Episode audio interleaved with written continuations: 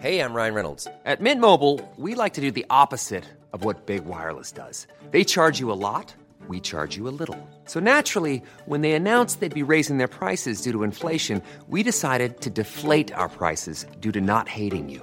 That's right. We're cutting the price of Mint Unlimited from $30 a month to just $15 a month. Give it a try at mintmobile.com slash switch. $45 upfront for three months plus taxes and fees. Promo rate for new customers for limited time. Unlimited more than 40 gigabytes per month. Slows. Full terms at mintmobile.com.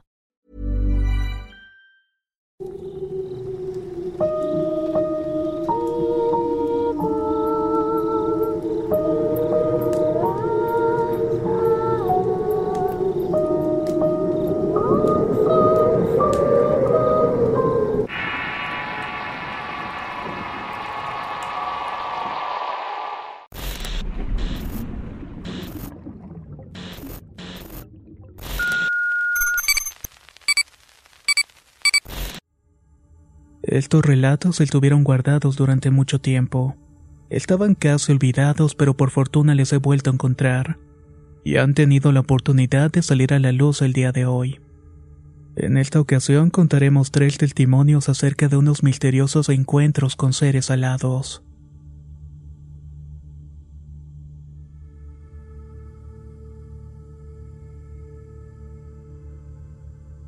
Todo esto que quiero contar ocurrió hace un par de años atrás, un día de diciembre del año 2018.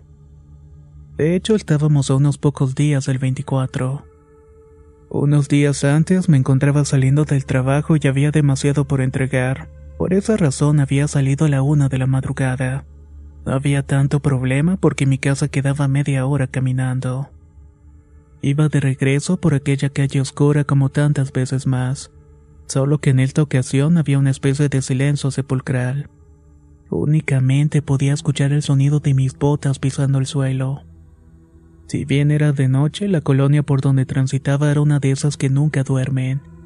Por esa razón es que me resultaba bastante extraño. No se veía movimiento o escuchaba algún otro ruido urbano a lo lejos. Lo único que hice fue tratar de apresurar el paso para llegar lo antes posible a casa. Cuando iba pasando al lado de un enorme árbol que era iluminado levemente por un poste de luz, observé que se había formado una silueta. Era la forma de un guajolote solamente que era muy grande. Pero eso no fue todo. Lo que realmente me asombró fue ver cómo esa silueta poco a poco empezó a tomar rasgos de una mujer. Solamente que seguía conservando las enormes alas y garras. Sus ojos eran lo que más me impresionó de aquella escena.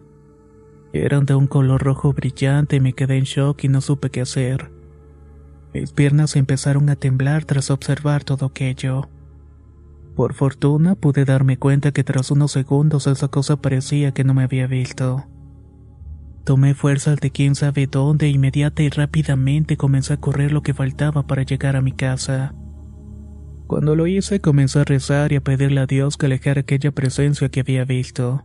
Estuve así hasta que escuché un fuerte aleteo de un pájaro tomando vuelo.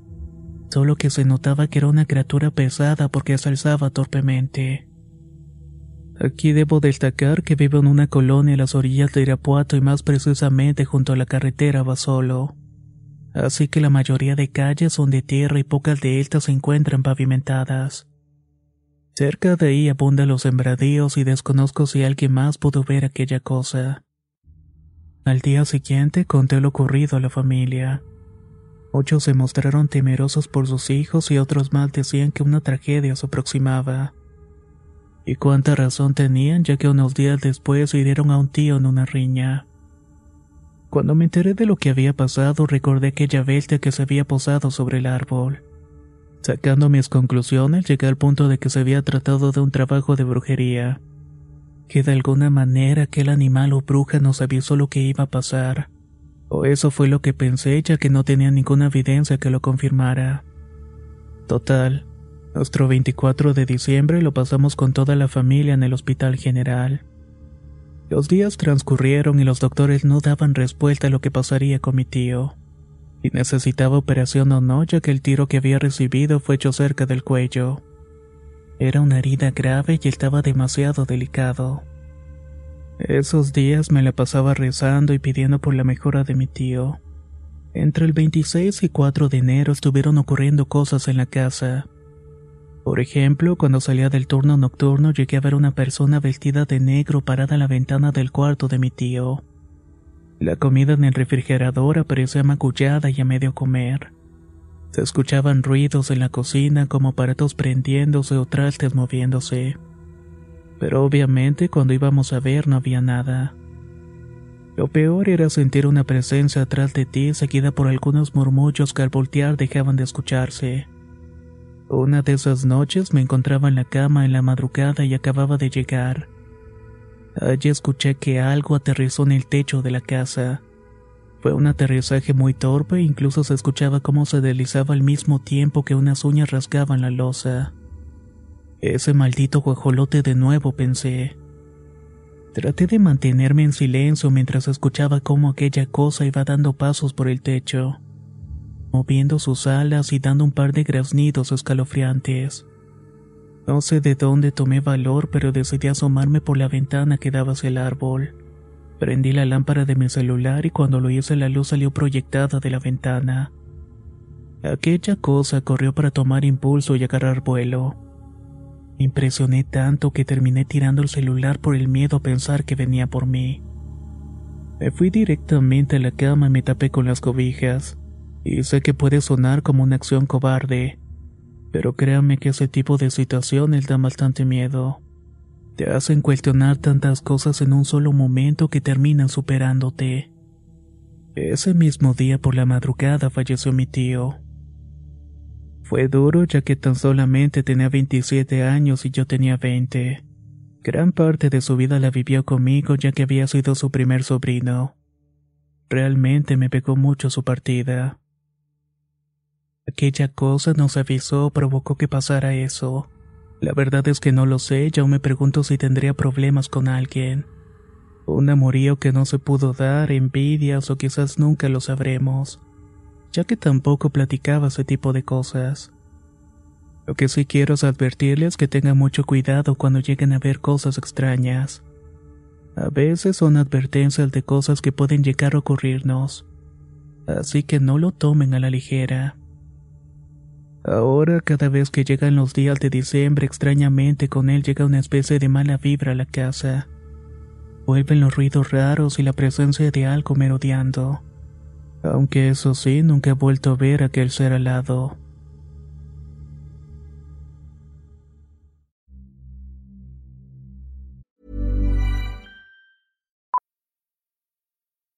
Millions of people have lost weight with personalized plans from Noom, like Evan, who can't stand salads and still lost 50 pounds. Salads generally for most people are the easy button, right? For me, that wasn't an option. I never really was a salad guy. That's just not who I am. But Noom worked for me. Get your personalized plan today at Noom.com. Real Noom user compensated to provide their story. In four weeks, the typical Noom user can expect to lose one to two pounds per week. Individual results may vary.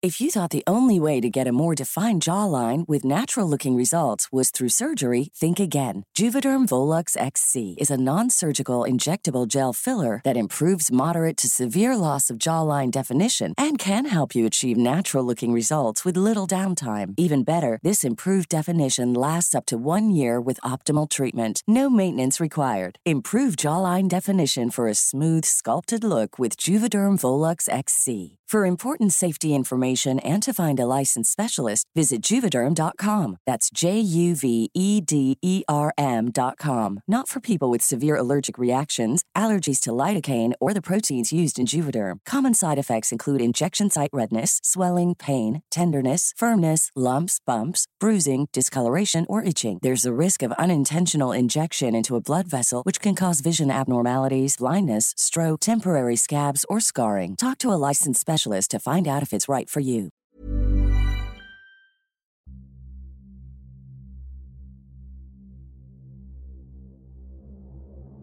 Esto que les quiero compartir fue algo que en su momento mi abuelo me contó. Se desarrolla hace mucho tiempo en un lugar de la Sierra de Ocotal Grande en Veracruz. En aquellos tiempos la gente acostumbraba a sembrar maíz y frijoles en esas zonas. Luego se vendían en los pueblos vecinos. Uno de esos tantos pueblos se llama Guazuntlán. Para llegar a él había un solo camino con grandes piedras. Lo curioso de dicho camino es que se tenía la costumbre de no transitarlo pasada de las 5 de la tarde. La razón es que en medio de ese cerro vivía una criatura llamada el alma errante. Los que habían tenido la desdicha de verlo decían que se trataba de un cadáver con alas y una lubra intensa en las costillas. La historia de mi abuelo empieza cuando un día los hermanos Pedro, Pablo y Héctor bajaron a vender sus productos a dicho pueblo. Habían salido muy temprano para ello, solo que con las ganancias y el calor decidieron pasar a la cantina a despejarse un poco con aguardiente. Héctor, el más pequeño de los tres, le rogó para que regresaran antes de que fuera más tarde. Pero con los tragos encima les dio igual y dijeron que no se preocupara. Si el diablo se nos aparece, nos ponemos a tomar aguardiente que llevamos. Asunto resuelto, dijo uno de los hermanos. Las horas pasaron y dieron cerca de las once de la noche. Alistaron los caballos y en ese momento Héctor mencionó nuevamente que no era buena idea pasar por el camino del cerro, que era mejor quedarse en una posada y salir temprano, ya que muchas personas habían perdido la vida al transitar de noche por aquellos rumbos. Pero el par de borrachos dijo que no les importaba y continuaron con el camino. Llegando al camino rocoso, Héctor fue quedándose rezagado. Tenía miedo y de pronto escuchó un quejido muy extraño. Pedro y Pablo, que iban en sus caballos más adelante, no se percataron de que entre los pedracales había salido volando aquella criatura. Héctor, quien logró verlo, se escondió atrás de una roca a una distancia donde pudo ver todo lo que había pasado. Únicamente pedía a Dios que lo salvara. Pedro y Pablo cayeron boca abajo y esa cosa cadavérica les cayó encima aplastándolos. Él daba golpes y cabezazos dejándolos inmóviles a los dos por varios minutos. Luego de una hora uno de los hermanos se movió un poco. Estaba despertando y esa cosa lo volvió a desmayar de un cabezazo. Al rato se movió el otro hermano y pasó lo mismo. Esto ocurrió en varias ocasiones según cuenta Héctor. Él vio todo lo que la criatura les estaba haciendo. Por su parte continuaba escondido, orando y petrificado del miedo pidiendo a Dios que amaneciera. Pero las horas parecían eternas. Dice que el animal se fue poco antes de que saliera el sol, unos minutos antes del alba. Extendió sus grandes alas y se metió en medio de una grieta de una roca. Con miedo y después de un largo rato, Héctor se atrevió a salir de su escondite a buscar a sus hermanos. Escuchó un quejido y corrió rápidamente.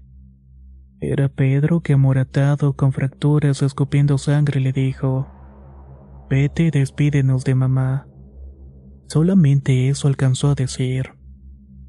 Héctor volteó un poco más allá y miró a Pablo ya sin movimiento. Llorando, casi enloquecido, corrió sin parar hasta llegar a su casa avisando lo que había sucedido.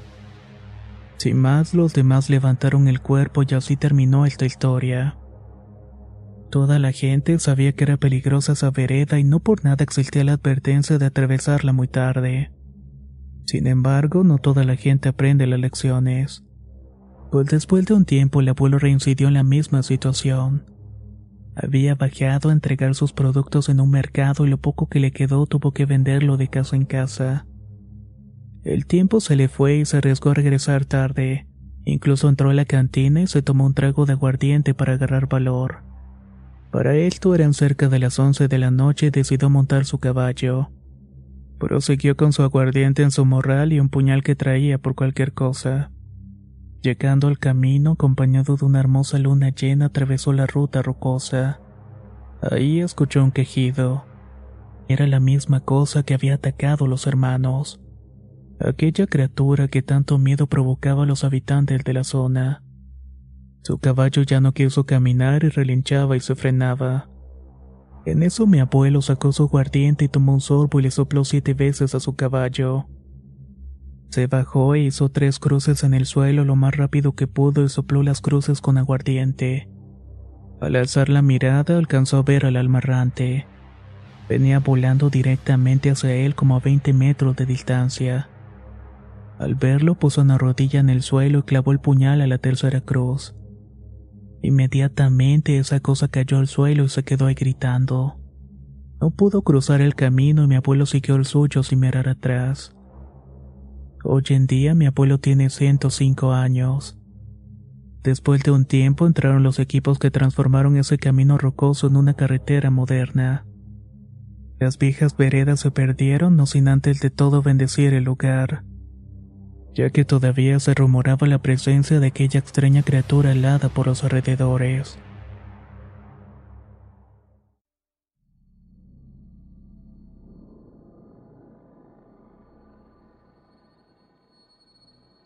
Mi nombre es Martín y soy originario de la ciudad de Guanajuato, capital. Lo que les voy a contar pasó hace un par de años atrás. Muchos años para ser preciso. Mi hermano en ese tiempo trabajaba en un restaurante japonés donde salía pasada de las 12 de la noche. Mi hermana por su parte volvía a casa a las 8. Para esto tengo que mencionar que vivíamos muy cerca del panteón. En esos días mi hermana estuvo llegando muy asustada diciendo que cuando caminaba de regreso a la casa, decía sentir una mirada y una presencia que la estaba siguiendo.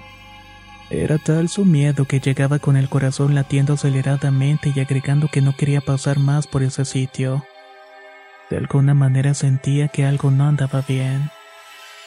Al tercer día mi hermano venía de vuelta y un taxista conocido de la familia lo recogía siempre.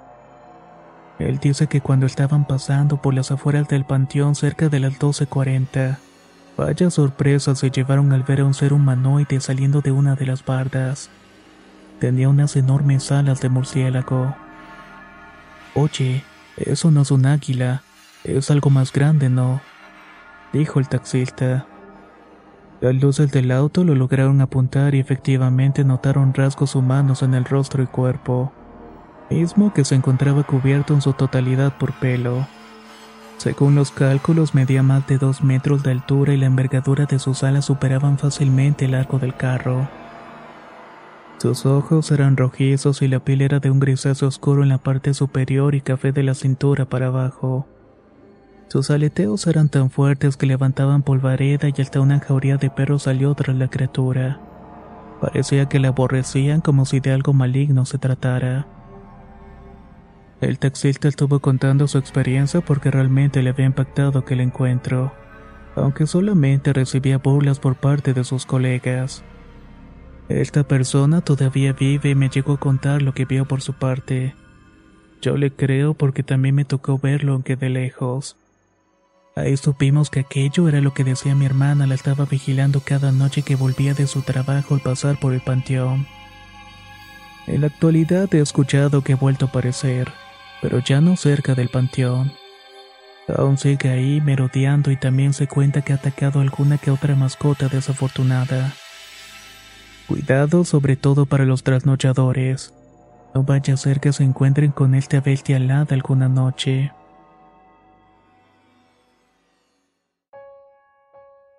Pareciera que la noche es el aliado perfecto para este tipo de criaturas. Brujas, demonios o críptidos que puede llegar a ser realmente. La verdad es que no se sabe y dudo que pocas personas quieran llegar a encontrárselo para saberlo. ¿Tú qué crees que puede hacer? Haznos saber tu opinión en los comentarios y no olvides seguirnos para estar al tanto de nuevas historias. Muchas gracias y nos escuchamos en el próximo relato.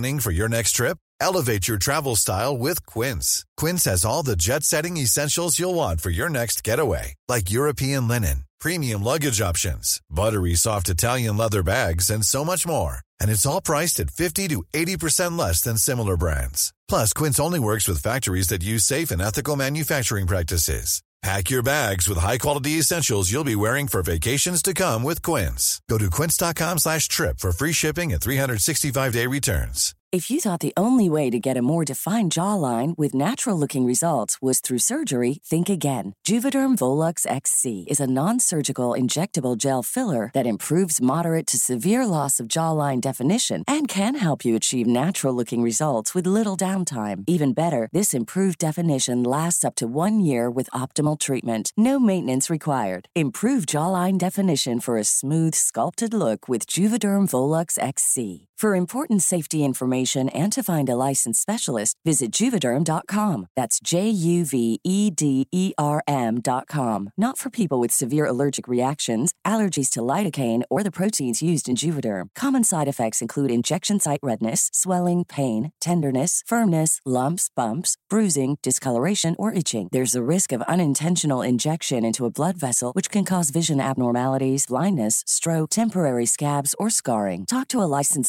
specialist to find out if it's right for you.